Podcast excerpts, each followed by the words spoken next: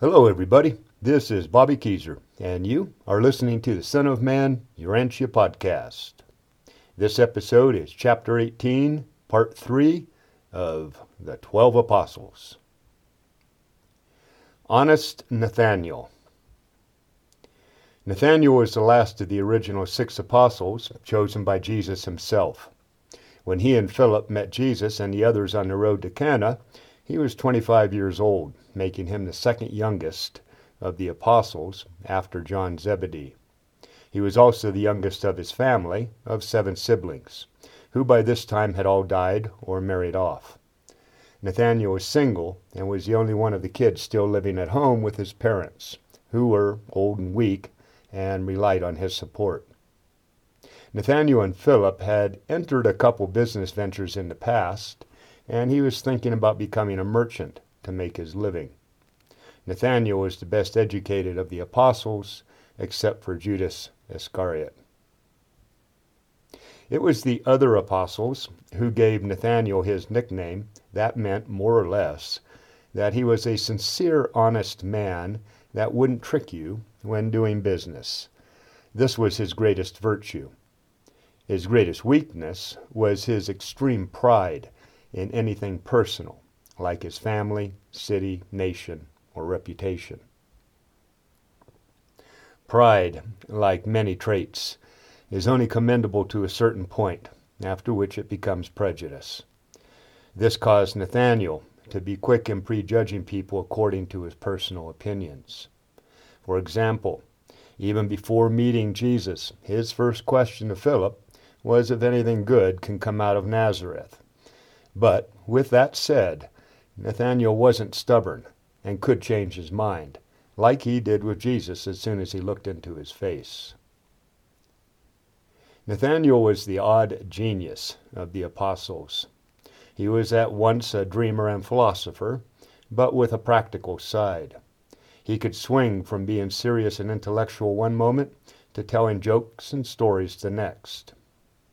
When really on top of his game, Nathaniel was the best storyteller of the bunch, and Jesus enjoyed his talks with him, whether serious or not. Over time, Nathaniel gave importance to Jesus, his mission, and the kingdom of heaven, even if he never took himself seriously. The trait that Nathaniel admired, admired most about Jesus was his tolerance, his generous, genuous sympathy, and broad mindedness. With the exception of Judas Iscariot, Nathanael was loved and respected by the other apostles. They all got along well. Judas's problem related to Nathanael's attitude that we just covered. He didn't think he was taking his job seriously enough. At one point, Judas went so far as to even go to Jesus and secretly complain about Nathanael. After listening to Judas, Jesus scolded him a bit, saying, Judas, be careful and watch your steps. Don't over magnify your office. Who of us is competent to judge his brother? It's not the Father's will that his children should only do the serious things in life. Let me repeat I have come that my family in the flesh may have more abundant joy, life, and happiness. Go and do the work that's been entrusted to you, and do it well. But leave Nathaniel, your brother, to make his own account for God.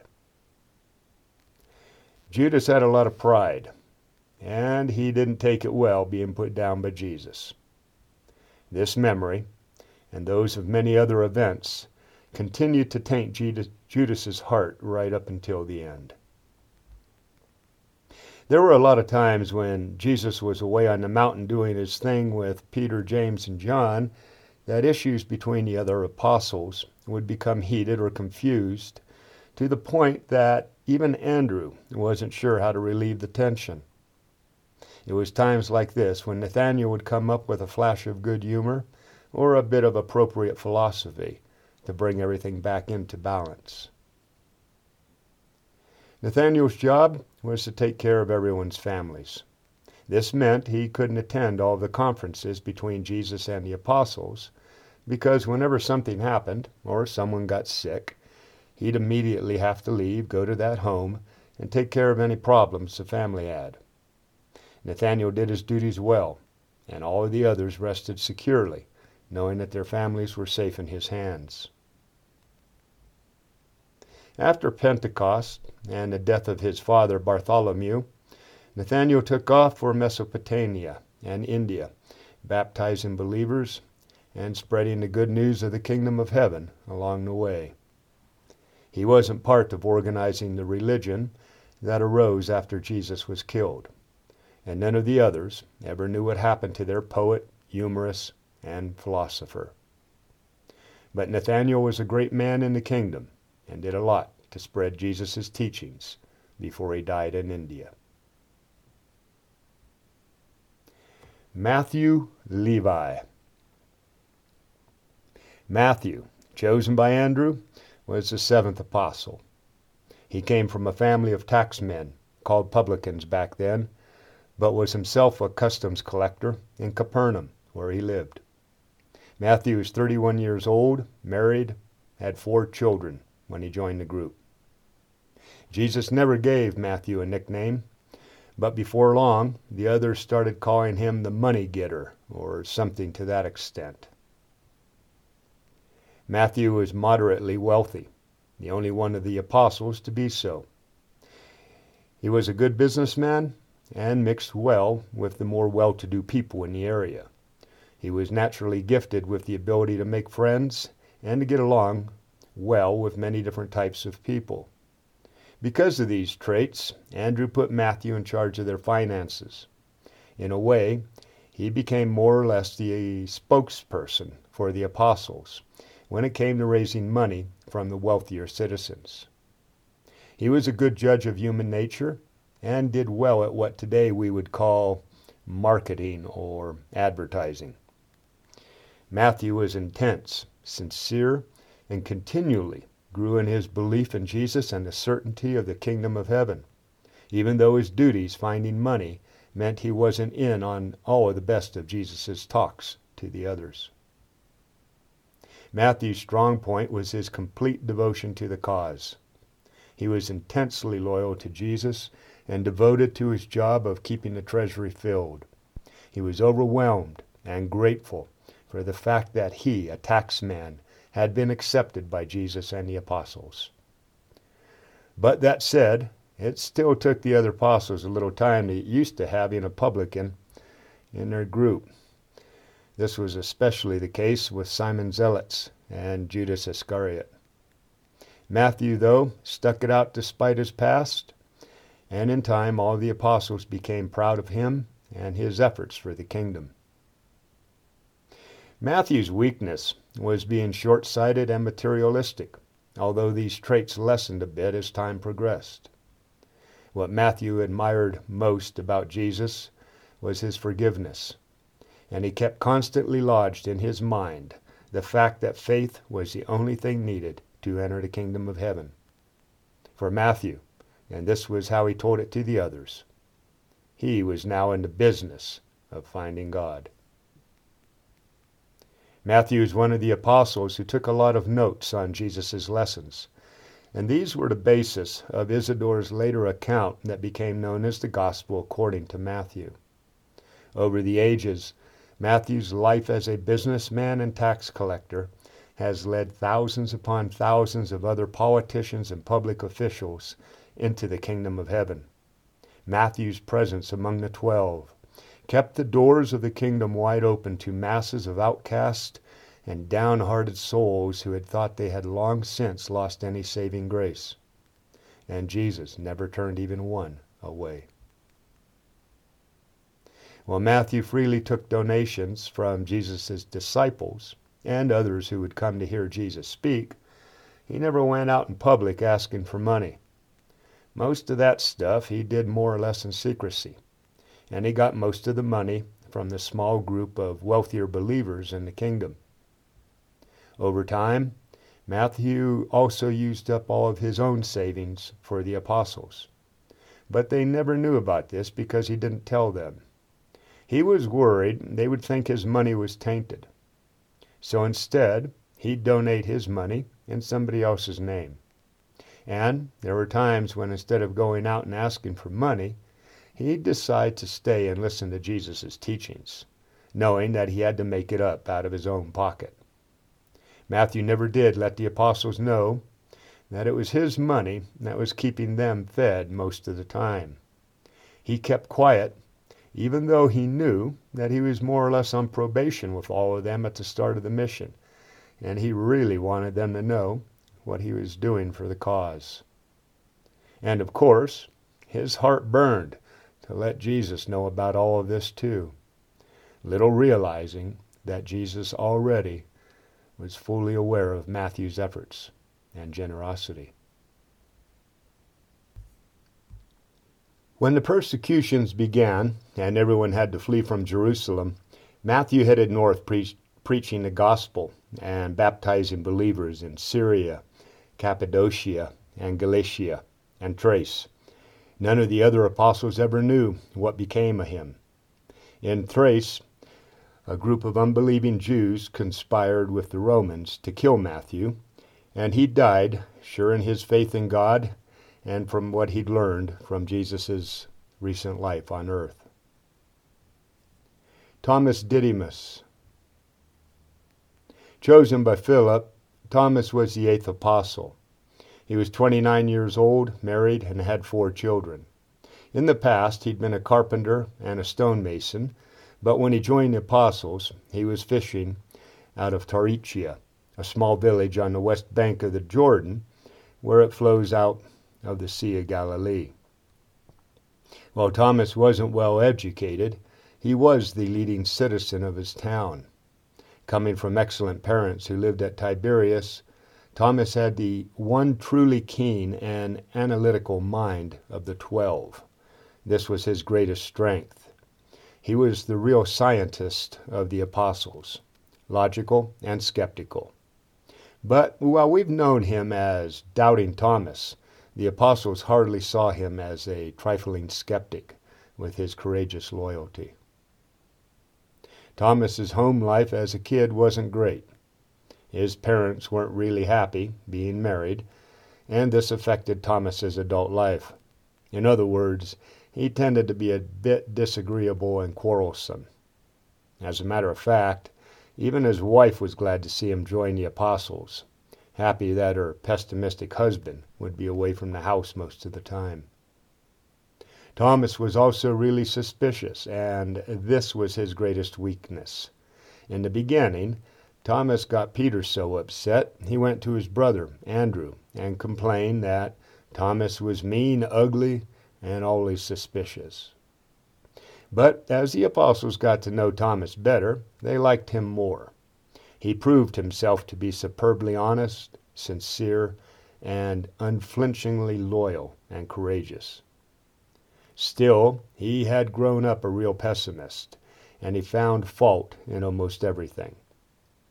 By the time Thomas became an apostle, he had pretty much lost faith in mankind, and his superb mind had become cursed with suspicion.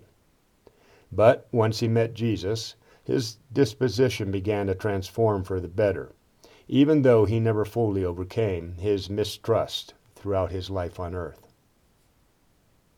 Andrew assigned Thomas to arrange and manage the itinerary, and he prefer, performed these duties well. He was a good executive and an excellent businessman. But Thomas was also handicapped by his many different moods. He'd be one man one day and another man the next, even if he did improve over time. Jesus really enjoyed his long personal talks with Thomas.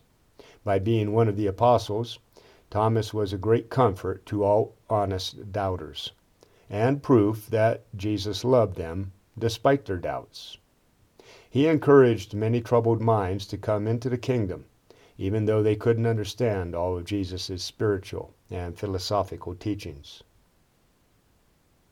Thomas revered Jesus because of his superbly balanced character and matchless symmetry. The fact that Jesus was so merciful, yet so just and fair. Thomas admired that Jesus was firm, but never obstinate, calm but never indifferent, helpful and sympathetic but never meddlesome or dictatorial, strong but at the same time gentle, positive but never rude or rough, tender but never vacillating, pure and innocent but at the same time virile, aggressive, and forceful, truly courageous but never rash or foolhardy, humorous and playful but also free from levity and frivolity, and a lover of nature but free from all tendency to revere nature. Intellectually, Thomas probably appreciated Jesus more than any of the twelve.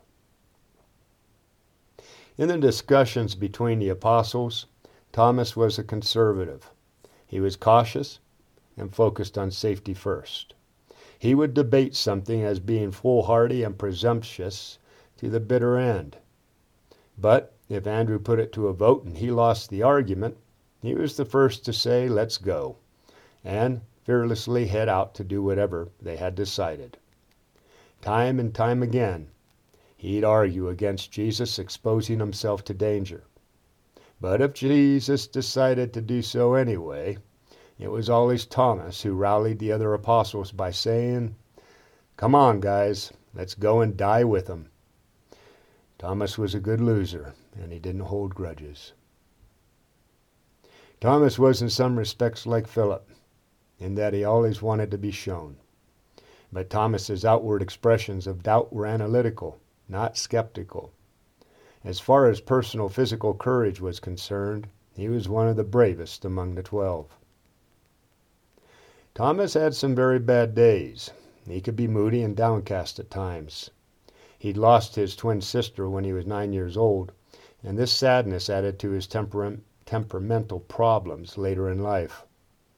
When Thomas would get melancholy, Nathaniel, Peter, and a lot of times one of the Alphaeus twins would help to bring him out of it. In the beginning, Thomas got permission from Andrew to go off by himself for a day or two. But he quickly learned that when he was down, it was best to stick to his work and stay around his friends. Unfortunately, when he was really down and out, he'd also try to avoid Jesus. But Jesus knew all about this and understood why he was harassed by doubts and occasional times of depression. Regardless, no matter what happened in his emotional life, Thomas kept right on being an apostle. And it was always him who'd be the first to say, Let's go. Thomas is the great example of a man who has doubts, faces them, and wins. He had a great mind, and he wasn't a harping critic. He was logical and became the acid test for Jesus and his fellow apostles. If Jesus and his work hadn't been true, it couldn't have held Thomas from the start to the finish. He had a keen and sure sense of fact and no tolerance for BS. He would have walked at the first sign of fraud. Know this. While today's scientists may not understand Jesus and his work on earth, there was a man who lived and worked with Jesus and the others who had the mind of a true scientist, Thomas Didymus, and he believed in Jesus of Nazareth. Thomas had a hard time during the days of the trial and crucifixion. For a while he despaired, but he rallied his courage, stuck to the apostles, and was with the rest of them to welcome Jesus on the Sea of Galilee. Thomas gave good advice to the apostles after Pentecost. And when the persecution scattered the believers, he went to Cyprus, Crete, the North African coast, and Sicily, baptizing believers and preaching the kingdom of heaven, until the Romans caught and killed him in Malta. Thomas had just started writing his story of the life and teachings of Jesus a few weeks before he died. Okay, folks, that's it for Son of Man, Urantia, chapter 18, part 3 of the Twelve Apostles. Next week, we'll finish up this chapter with part 4. Have a fantastic week out there, everybody.